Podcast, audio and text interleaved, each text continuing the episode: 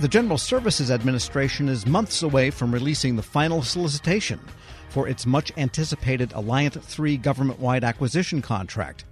But a group of mid sized firms are already raising the red flags because they feel the draft version is tilted towards very small or very large contractors. Federal News Network's executive editor Jason Miller spoke with Doug Sickler, the chief growth officer for Pyramid Systems, Greg Gershman, CEO and co founder of Ad Hoc, and Kevin Cooley, CEO of Resource Management Concepts.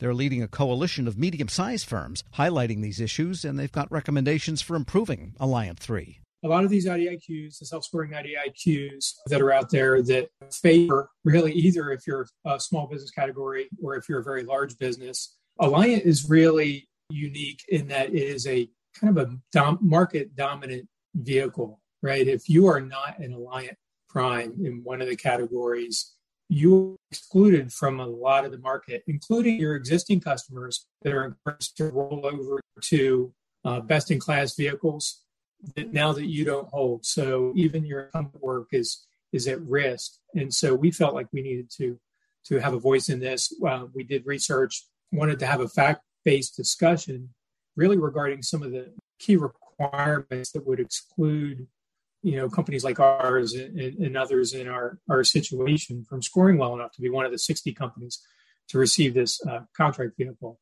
And uh, you know those are things like the past performance the size of the past performance which is really incongruent with you know the average size of the client task. Things like the uh, uh you know approved accounting systems which require not only that you have the the accounting system capable of being approved by the DCMA, but that you have the contracts that require the audit because you can't just you know request an audit out of the blue and, and have that done. So there are a number of things that that we found common uh, to one another. We, we, really decided to get together and to uh, write this paper. Uh, I think it really summarizing the, the challenges we face and ways that those can be corrected. Doug, you bring up a couple things and why you all feel like Alliant is such a major contract. We know it's been around for a while. We know the size of the amount of money has been spent on it, but there are feels like dozens of IDIQs. And, and why is Alliant different, if you will, in your in your view? It's really different in that it's used across the, the entire government. I mean, as a best in class vehicle. You know, there's an ease of use and access, and there's almost an assumption on the, the government side that you have access to that vehicle to work with. So that and the fact that while there are other a lot of other GWACs, Benson themselves um, market directly to the the government, and they have the ability to really drive business to that vehicle, whether you've got say in it or not. So they might be able to convince your customer, right, your long term customer, that this is a, a good and viable acquisition uh, vehicle for them. They might require the assistance for contracting, et cetera and those things leave you out in the cold, even in your even in business that you're you're vying to uh, to retain as a as a strong performing incumbent. So it, it's a little bit different in that they're more aggressive in the way that they pursue uh, the, the business and the government. Let's talk a little bit about the the suggestions, the recommendations you all are making to GSA for Line Three and we can start with this idea of breaking down the pools differently than maybe we've seen before about how Alliant 3 could be broken down by size. I don't know, if Doug or, or whomever want to jump in and maybe describe that recommendation. Sure, this is Doug. I'll, I'll start. I mean, there's really the thought that Alliant is, is essentially, you know, the proverbial building a church for Easter Sunday, right?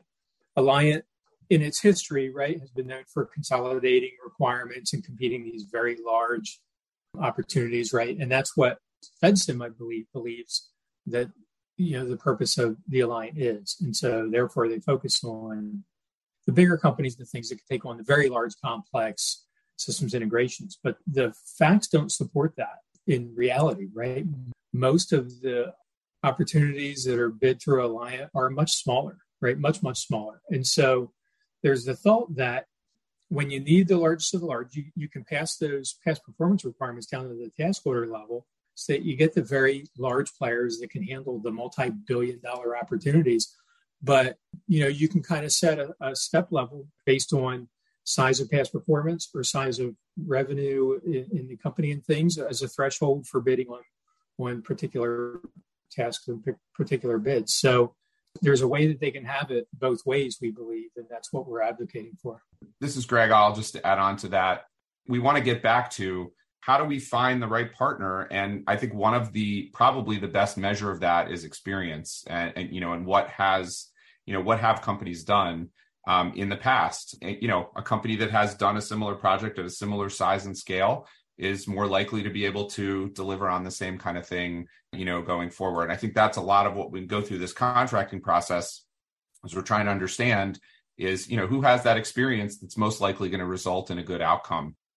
The other piece to this is the current thinking that GSA put up there about the size standards, and you all in the white paper lay it out really well, saying, for instance, past performance is based on $275 million in past performance the other piece is the as as, as uh, Doug mentioned earlier, you got to have a cost accounting system.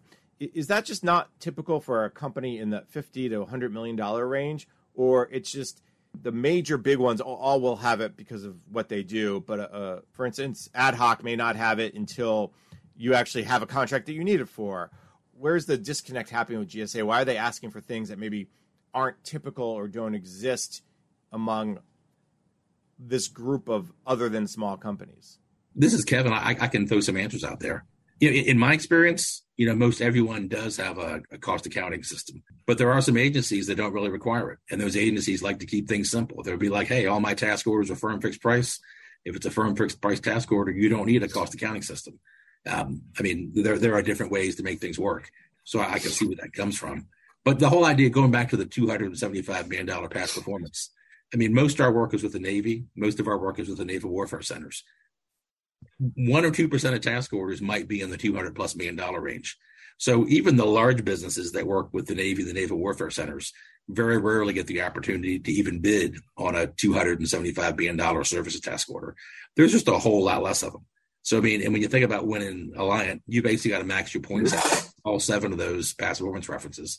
So you just don't need one $275 million contract. You need like six or seven of them. And like I said earlier, they're pretty darn rare in the big picture. So the idea that, you know, the mid-level companies are going to go out and clean up, you know, six or seven of those, it's ludicrous. It's just not going to happen. And this is Doug. And if you had multiple contracts at the $275 million level, you would not be a $50 million company. I mean, that's, it's just by definition, right? I, I would say that even Leidos would be hard pressed to come up with three or four past performances that were five times their annual revenue.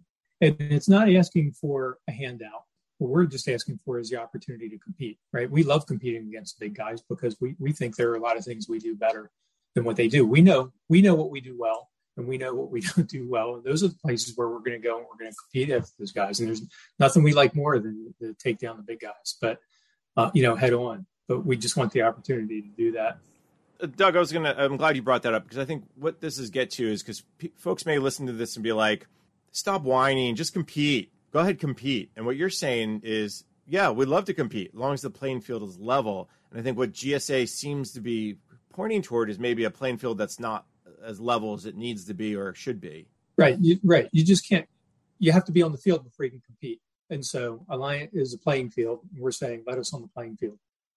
And then I guess the, the, the big question is there, which I know you, you all may not want to touch upon yet, but I'll throw it out there. Obviously, if GSA continues down this path and you all continue to not, if they don't listen as well as you hope they do, is there a protest potential too? I mean, is this is this something that have you all talked to any attorneys yet, or is it too early in the process? Yeah, Jake and I, we, we haven't had any of those discussions, but I do think that's possible. I mean, there's it was mentioned earlier. There's probably hundreds of companies that are highly interested in Alliant and I mean, we're four or five companies in this group talking to you today that we've kind of got more of a let's engage kind of perspective. But there's plenty of companies that don't really have that engaged perspective. They'd rather fight things out at every level. So yeah, I do think if things stay the way they are, you'll see some some protests, you know, go to court, federal court, to see what they can do to change this. What's going on now really isn't a great decision for the taxpayer.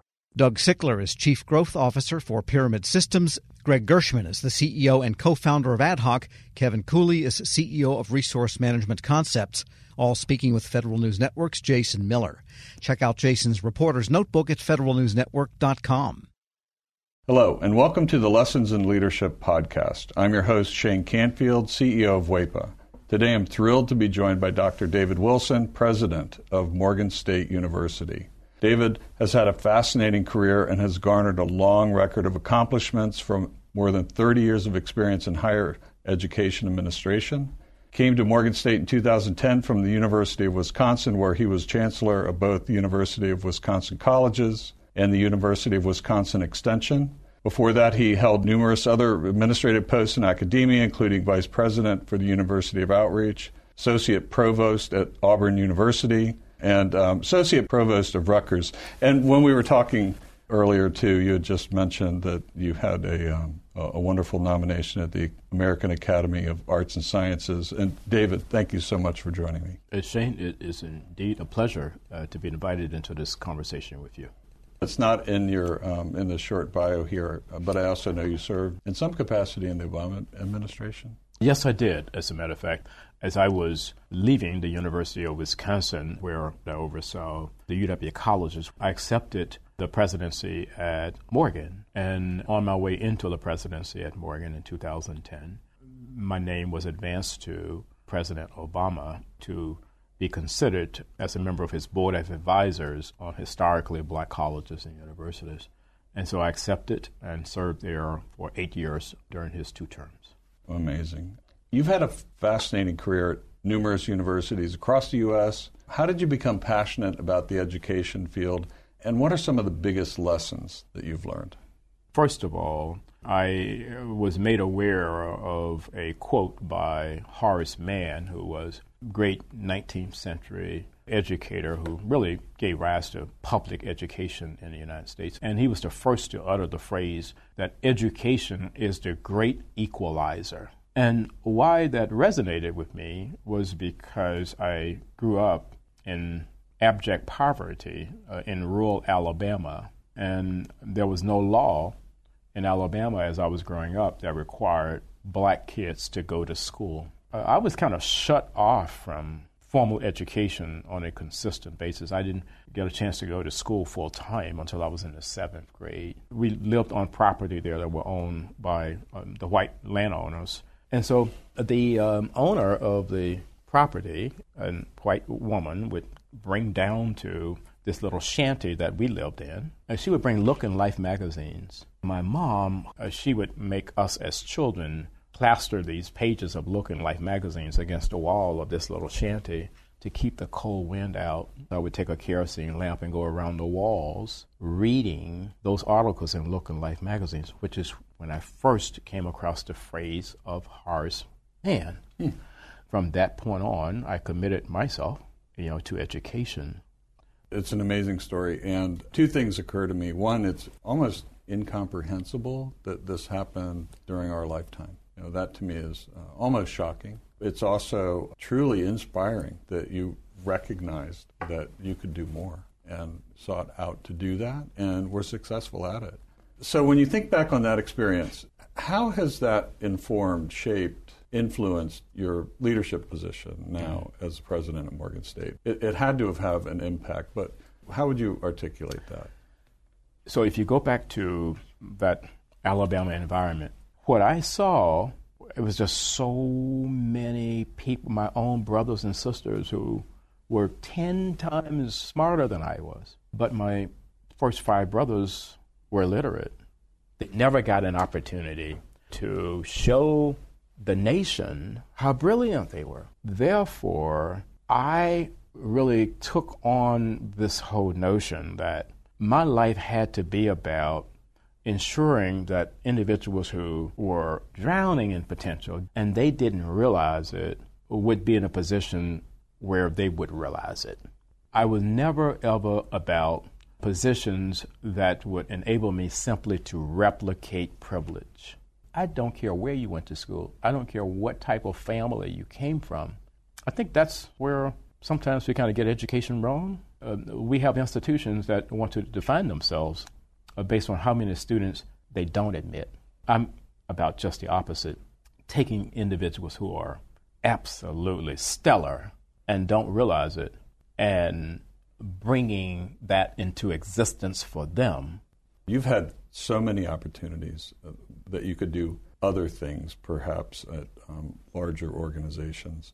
But you're where you want to be on purpose, by design, for the kinds of reasons you just talked about, that it's, it's fulfilling. But can you talk a little bit more about that?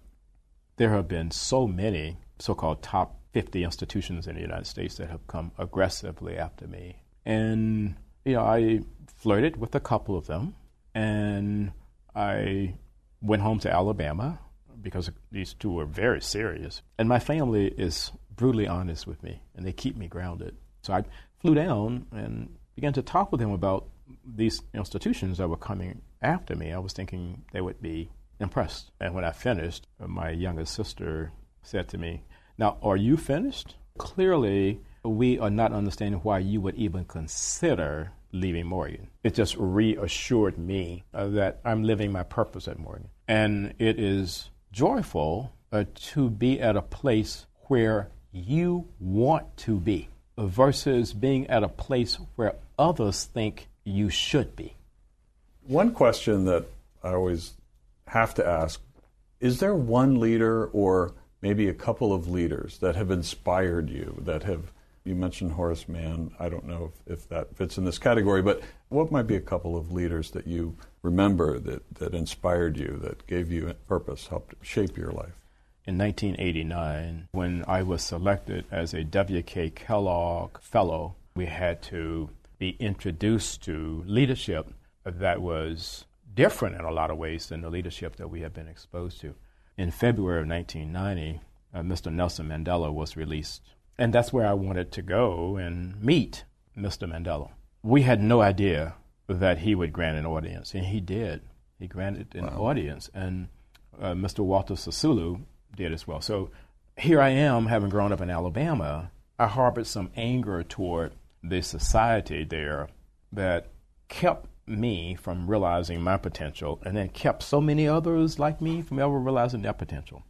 At the end of a conversation that we had, someone asked Mr. Sisulu, We're leaving this conversation thinking that you harbor no anger towards a society that locked you away for 27 years. Are we leaving with the correct conclusion? He said, I harbored no anger or bitterness toward the society that locked me away for all of those years because I and others like me knew that what we were doing was the right thing if you commit yourself to doing the right thing, there should never ever be any space in your heart for anger or bitterness. And that was transformational for me and why I respect and admire Mr. Nelson Mandela and Mr. Walter Sisulu today. That is a great story. And it, you know, with all the accomplishments through your life, I'm sure it had a great impact on your ability to, to go as far as you have, and you're still going. Well, uh, I, I, have a takeaway in, in terms of leadership lessons I've learned. We would be well served as a nation if I think we created these opportunities for young people at various stages to really, first of all, see the United States. And then we need that same opportunity globally. As a result, when you do that, you understand the history over here, you understand the culture over here, you understand, and you got to understand the world beyond an intellectual understanding you want to think of your maturation in a way where your brain can never, ever, ever be hacked. so that's sort of the way. That's sort of I, the way that I kind of see all of that. You that's know? brilliant. And um, being born in rural Southwest uh, Kansas, flyover country, as they say, I can I can tell you that your your comments about travel and getting out, not just reading about it, but actually traveling, it, it really is important it's absolutely critical for someone's personal development. I, I, I happen to think so. Well, Dr. David Wilson, thank you so much. I love every single piece of today, but also your life story. It's really impressive, inspiring, and thank you for sharing it. Shane, today. thank you very much for inviting me to have this conversation with you again. And I'm Shane Canfield, CEO of WEPA. We'll see you next time on the Lessons in Leadership podcast.